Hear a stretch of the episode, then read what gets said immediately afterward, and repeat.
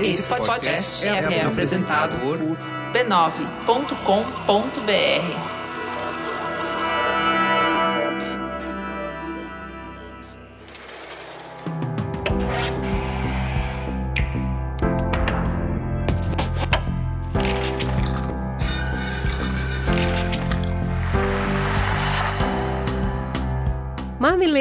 e mamiletes, está no ar o seu espaço semanal de reflexões a partir de produções culturais.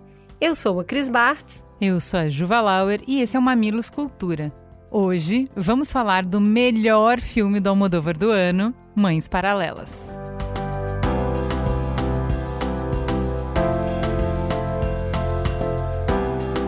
Vamos para a sinopse, Cris. Duas mulheres, Janes e Ana, dividem um quarto de hospital onde vão dar à luz. As duas são solteiras e ficam grávidas acidentalmente. Jane, de meia idade, não se arrepende e, hora antes do parto, está feliz e serena. Ana é uma adolescente e está assustada, arrependida e traumatizada. James tenta animá-la enquanto caminham pelo corredor do hospital. As poucas palavras que trocam nessas horas vão criar um vínculo muito profundo entre as duas e esse acaso vai encarregar-se de desenvolver e complicar de forma tão retumbante que mudará a vida de ambas para sempre. Muito bem, esse filme, como de costume, tem direção e roteiro do Almodóvar e ele conta com a belíssima Penélope Cruz, com a quase estreante, vai, a jovem atriz Milena Smith e com um genérico do Javier Bardem, Israel Elejalde. É, o filme também está concorrendo a duas indicações ao Oscar por melhor atriz e trilha sonora original.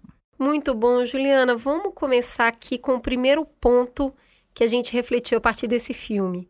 Ele é sobre o quê, afinal de contas? Que simbologia tem ali que está entrelaçando os dois temas? Bom, a gente já começa pelo ponto mais polêmico, né? Assim, o que eu ouvi de crítica no meu círculo, nos meus amigos, quem não gostou, não gostou porque achou que as histórias foram mal costuradas, Sim. né? Tem duas tramas ali que uh, é até bem. O jeito que o Almodóvar amarra no final é para qualquer pessoa entender, não, não tem muita sutileza o que, que ele está querendo dizer, por que, que as histórias estão entrelaçadas. Mas, de fato, na condução da trama, pode ser que estava faltando um refino o que Dor e Glória brilhou, uhum. esse aqui podia ter mais uns dois meses para trabalhar o roteiro e tal, dava para dar uma arredondada um pouco melhor. Mas, de fato, é muito interessante como ele vai fazendo esse paralelo. No primeiro momento, o que te carrega pela mão é uma trama muito intensa, muito de novela das oito, muito Avenida Brasil, sabe? Um melodramão enorme. Uh, entre duas mães, é, que tem uma questão ali, filhos e tal, não vamos dar spoiler aqui. E parece que é sobre isso, e sendo sobre isso já te, te envolve. E parece que uma subtrama, uma questão política da memória da Espanha, sobre. É, o Merigo estava me explicando que a Espanha tem uma lei de anistia muito mais severa do que a brasileira não pode falar, né, sobre o período da Guerra Civil, essa coisa de a gente vai resolver uh, falando, olha para frente, é daqui uhum. para diante.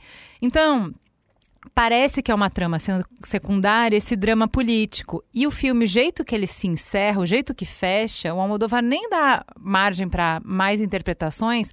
Ele está querendo dizer que eu só usei essas mães como uma metáfora para você entender o que eu quero dizer politicamente e eu não vou ficar aqui dando palestrinha, porque não é isso que eu faço, eu sou cineasta. Eu quero te provocar sensações e não dar um PPT sobre é, política. Então, para mim, o filme não tem duas tramas.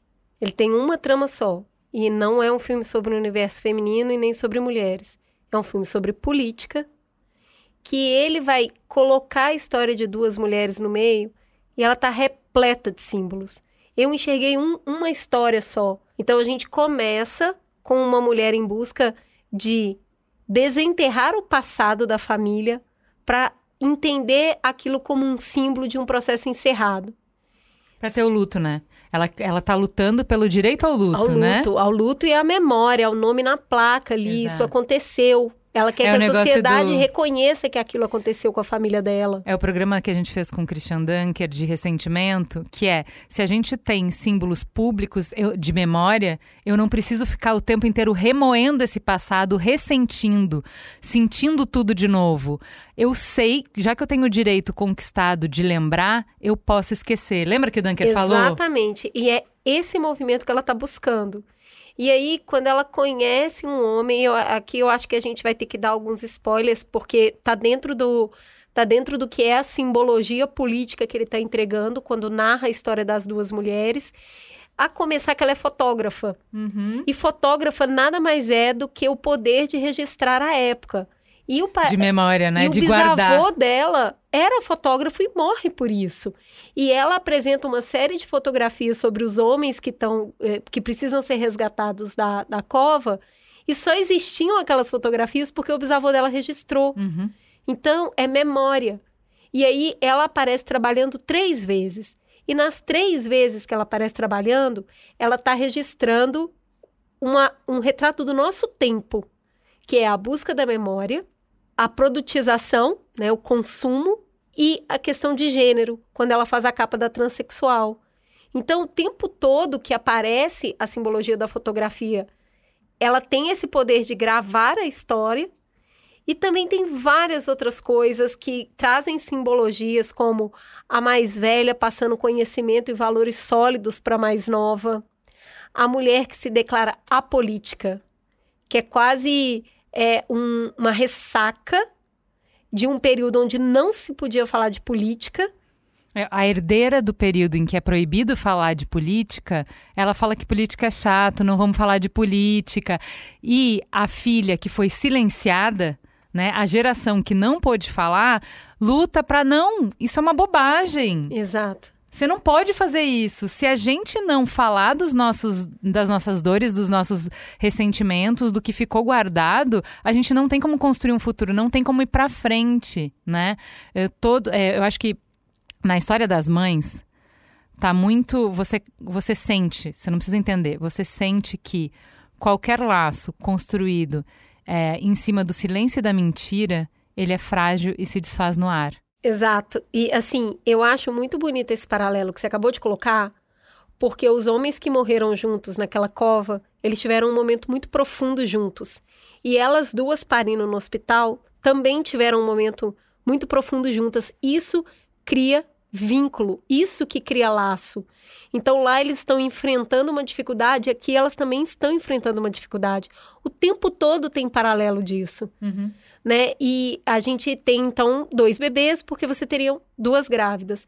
E um bebê é fruto de uma escolha muito consciente e o outro bebê é fruto de uma violência.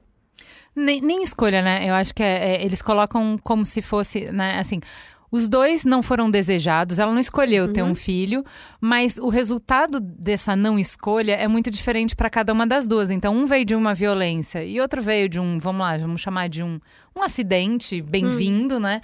Um é uma mulher que é madura e escolhe continuar, e outra é uma menina que não conseguiu muito ter escolha, né? Não conseguiu e nem entendeu direito a violência que sofreu. Exato. Que exato. também existe isso nos processos Exato, políticos, que é sempre exato. tudo muito camuflado. Não teve, não foi tão sério assim. Exato, exato. Não foi tão sério assim. Então, mesmo a violência que está colocada ali, eu acho que ela faz um paralelo muito bom com a época de ditadura, que é tudo, sabe? Não, não era bem isso. O que, que você fez para provocar? É isso. Só sofreu quem merece. Ah, e quem que te silencia, né? Porque quem silenciou a menina foi a mãe, É. né? Porque Os pais, né? quem não, é, quem não deu nome pra violência que ela sofreu, quem não buscou uma reparação pra ela foram os pais, né? Eu achei muito bom esse paralelo, sabe? De colocar uma violência sexual e uma violência política como processos de silenciamento que são. Que são. E aí a gente vai caminhando com mais referências ainda na vida dessas duas mulheres, que, de novo, se a gente está falando da ditadura como um processo que você precisa é, enxergar, sentir, sofrer, expurgar para ir para frente, o que é futuro se não bebê? É. E sabe uma coisa que é interessante, que é essa o desejo que é natural e tá ali de é tão horrível que eu não queria falar, eu só quero ir pra frente, tá Uhum. ali. Porque em algum momento, a, é, é, essa pulsão de vida tá ali, você fala assim: a gente tem tanto para construir, olha para isso aqui, dá para ir para frente, esquece. Vamos só ir daqui para frente. E aí é a fragilidade dessa escolha, como ela não tá na mesa, não dá para fazer desse jeito, não dá. E, tá, assim, é isso. Você não precisa falar sobre. Você vai viver e você vai sentir na história dessas mulheres. É tudo muito visceral, assim, né? E é a mesma coisa que acontece com elas. Então, e, e, e, o fato de ter uma morte súbita no filme também tem esse paralelo da pessoa que é tirada de você sem nenhuma explicação. Exato. Nenhuma. Um dia ela estava bem, e isso está muito bem marcado no filme. Uhum. Um dia ela estava ótima, daí a pouco ela estava morta. E como isso é possível? O choque que isso te dá, a busca por explicação o tempo todo. Como isso pode acontecer? É, mas aí e também tem isso, né? Que é quando a explicação vem, você fica com um pouco mais de paz. Porque é, entre as duas personagens, o choque da morte, você percebe que aqui tinha explicação. Não, mas o médico me explicou, é assim. Não, mas não tem. não. Ela tá mais conformada né? Uhum. Aquela que não pôde acompanhar fica menos conformada. Exato, exato. E, e eu acho muito interessante esse processo de cura. Para mim é isso. O filme está buscando um processo de cura social. Uhum. E está colocando isso através das mulheres que são quem? As verdadeiras vitoriosas das guerras, porque são as que sobrevivem para contar a história. Então, elas são as donas das narrativas. E os homens, eles passam ali quase, né, inócuo em toda a história, é, fazendo as escolhas que vão causar mais dor ainda. Então, quando a gente percebe que a personagem não vai conseguir ter uma vida feliz e saudável porque ela está segurando uma mentira, ela está vivendo com base num engano, numa mentira, fica insuportável para ela. É melhor viver a dor de abrir aquilo, aquela informação, trazer aquela informação, do que carregar a vida inteira uma mentira se isso não é tentar resgatar a história, nada mais é, entendeu? Então, aquele, aquele tipo, mas por que, que ela contou? Ela vai sofrer tanto se ela contar, ela vai perder o que ela queria se uhum. ela contar. Só que você coloca na conta o preço de falar e não coloca na conta o preço de não falar. E sustentar uma vida, é isso que você falou, fragiliza qualquer laço, fragiliza qualquer qualidade uma coisa sustentada na mentira. Não, é viver no medo de que hora que isso vai explodir na minha, na minha cara, né? Essa é a questão. Drena uma energia danada. É. E assim, assim, assim para mim, para assistir esse filme, faz muito sentido ouvir o Mamilos de Ressentimento, porque tudo que o Dunker fala tá.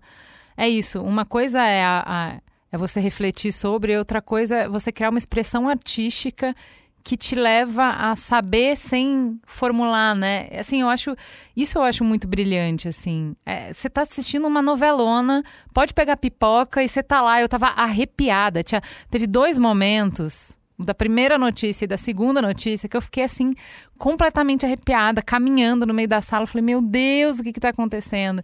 E, e é isso, é, é essa capacidade de talvez Uh, ouvindo o Mamilos sobre ressentimento, você não vai ficar arrepiado, você não vai ficar tão mobilizado, entende? Então é, é, é, isso, assim, essa habilidade de colocar temas complexos, embalados de um jeito que te mobiliza. E aí depois, porque você está muito mobilizado, muito motivado, você tem ânimo, convite suficiente para refletir sobre temas muito sérios. Eu acho muito inteligente. Para concluir esse ponto, eu queria destacar o fato da criança que é fruto da violência, ser criado num ambiente de muito amor, que é, de novo, é um processo de cura para tentar quebrar essa corrente de, de violência, de silenciamento, ciclo, né? de coisas ruins.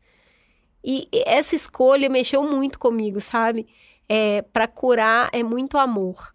E aí a criança simboliza isso no cuidado que ela está recebendo com duas mães. Pois é, falando em duas mães, acho importante a gente falar, vamos para o segundo ponto, que essa a reflexão sobre gênero, né, sobre o masculino e o feminino, os arquétipos, os papéis de cada gênero, esse o que que é o universo feminino, o que que é o universo masculino, a energia masculina, a energia feminina, isso é um dos grandes temas do Almodóvar e ele ele é um pesquisador disso, né? Ele é um entusiasta disso e ele já nos levou em, em viagens e mergulhos muito interessantes.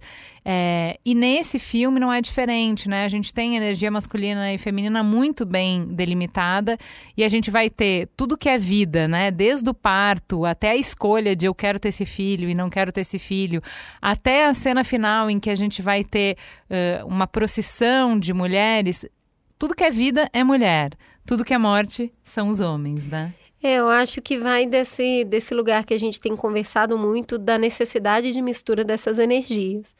Porque todas duas é, podem ser construtivas e podem ser destrutivas. Mas a gente estava até comentando sobre esse filme com Larry B.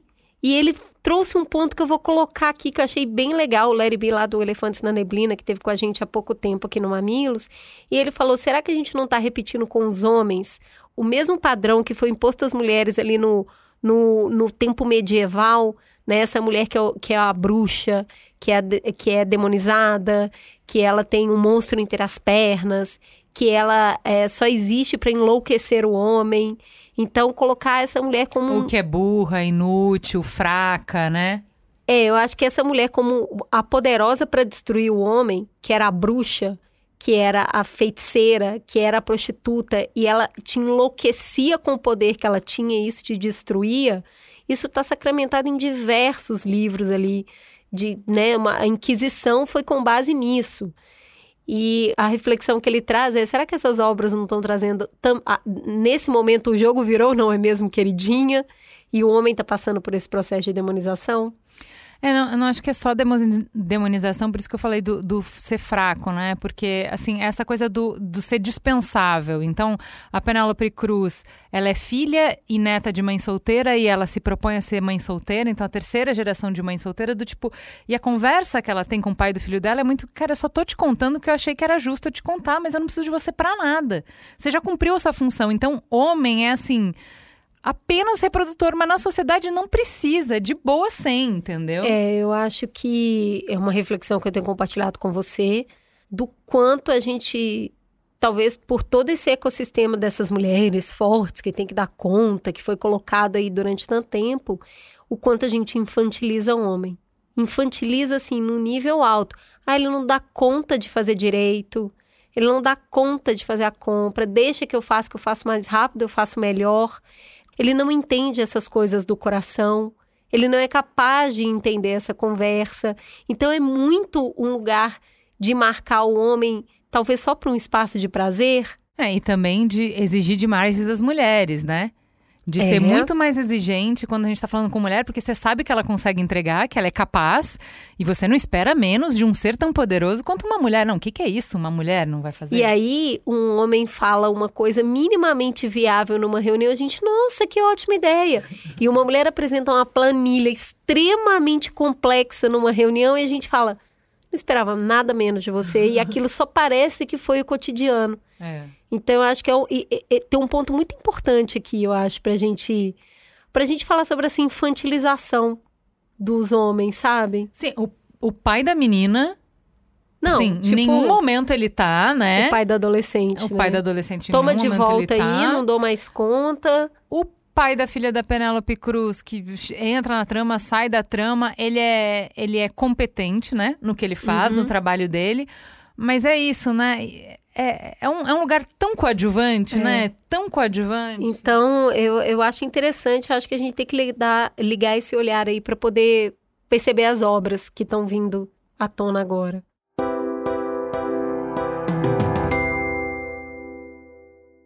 Vamos falar do ponto da maternidade complexa, que a gente acabou de sair da filha perdida, logo, Verdade. logo ali atrás. E a maternidade aqui, como é que tá, Juliana? Cara, eu gosto mais desse retrato porque ela tá, ela é cheia de nuances, né?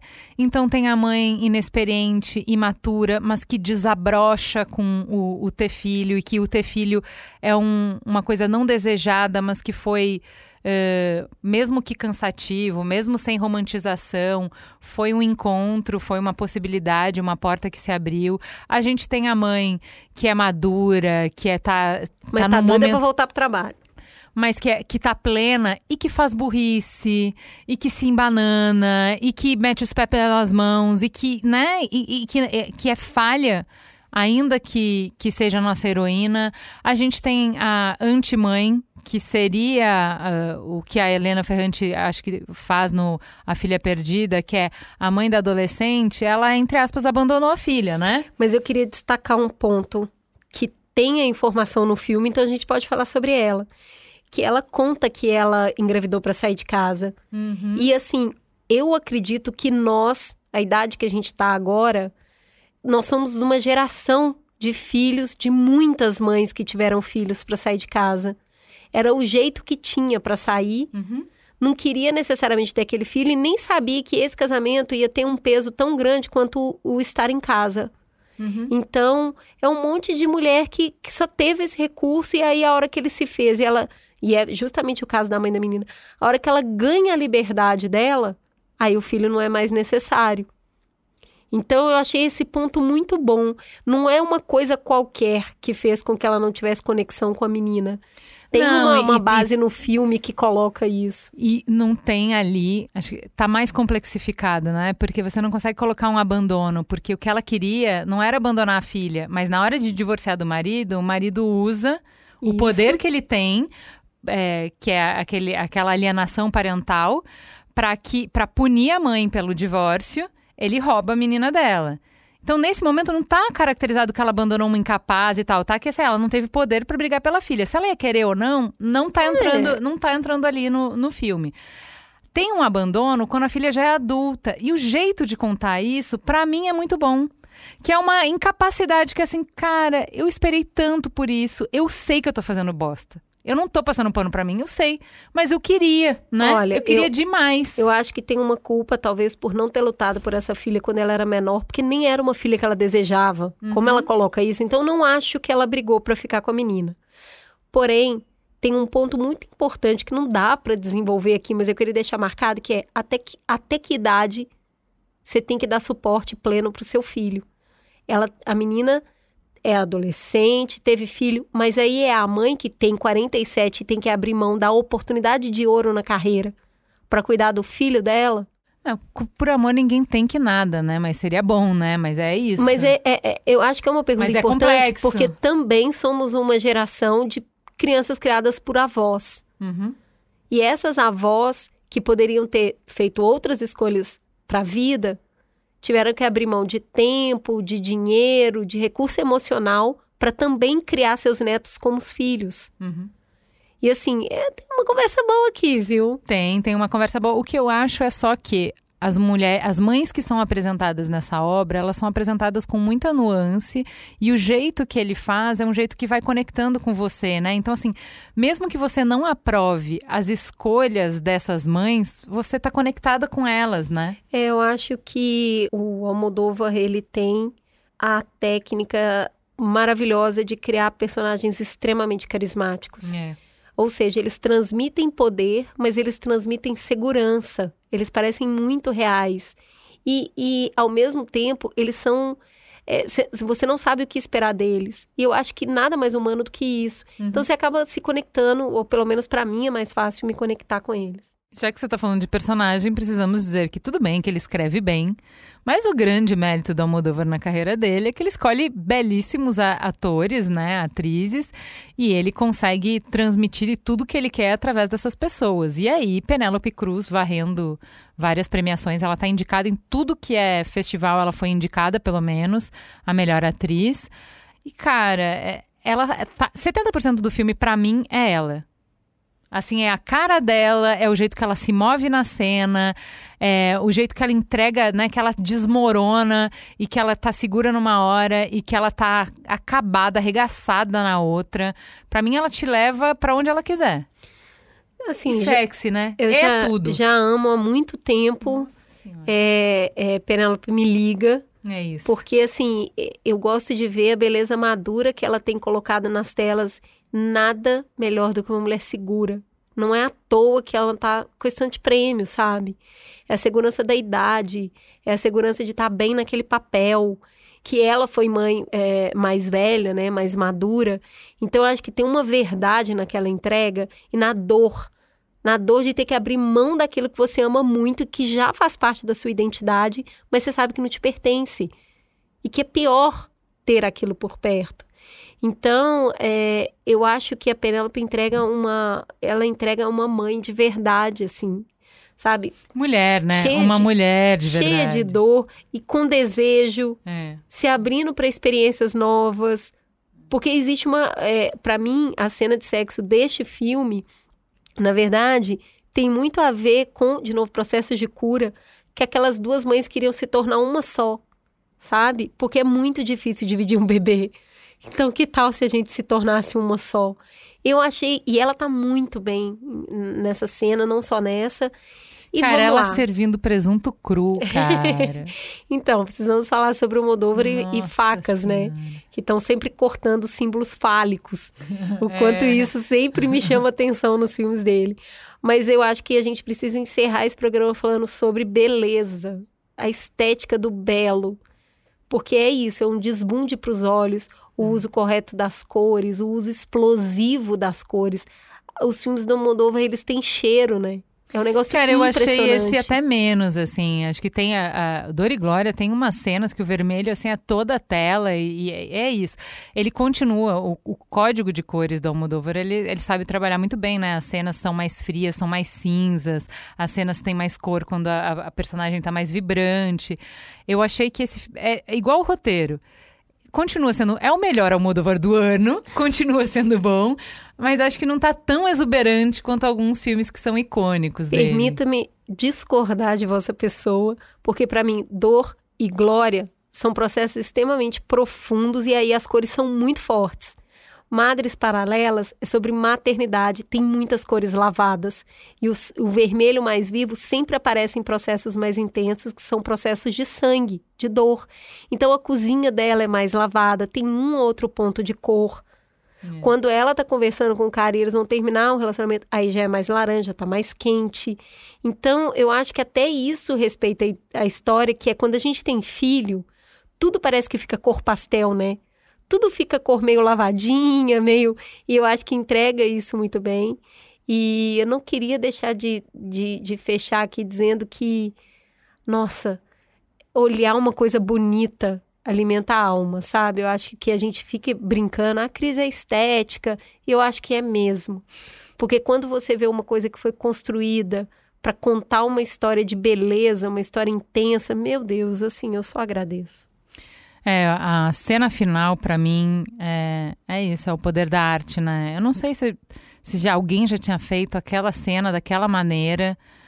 Para mim, tocou profunda, profundamente. A última cena, assim, o que ele construiu ali, imageticamente, a simbologia daquilo, e aí fechar com a cartela, com aquela frase lá. E de novo, quando mim, você. É, para mim é icônico, é isso. Tipo, eu vou lembrar, daqui a 10, 20, 30 anos eu vou lembrar disso. Quando você reconhece, sente e espia a dor, ela não faz morada e aí tem um futuro para frente. E o futuro dela está presente na cena final do é. filme. É, muito bom. Então, assim, é, são os frutos de lidar melhor com o passado para construir um futuro sustentável. É muito bom. É um filme de uma história só, tá? Temos um programa? Temos um programa. Fica gostosa a sensação de mais um Mamilos no Ar. Beijo, gente.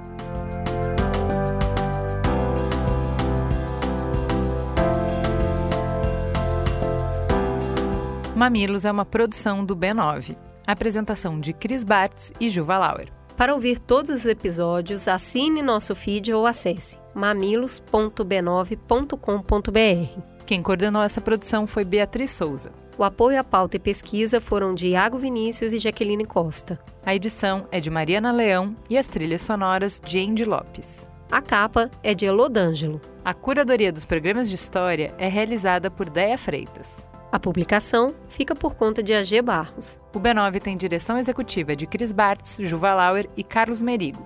E o atendimento e negócios feito por Raquel Casmala, Camila Maza e Thelma Zenaro.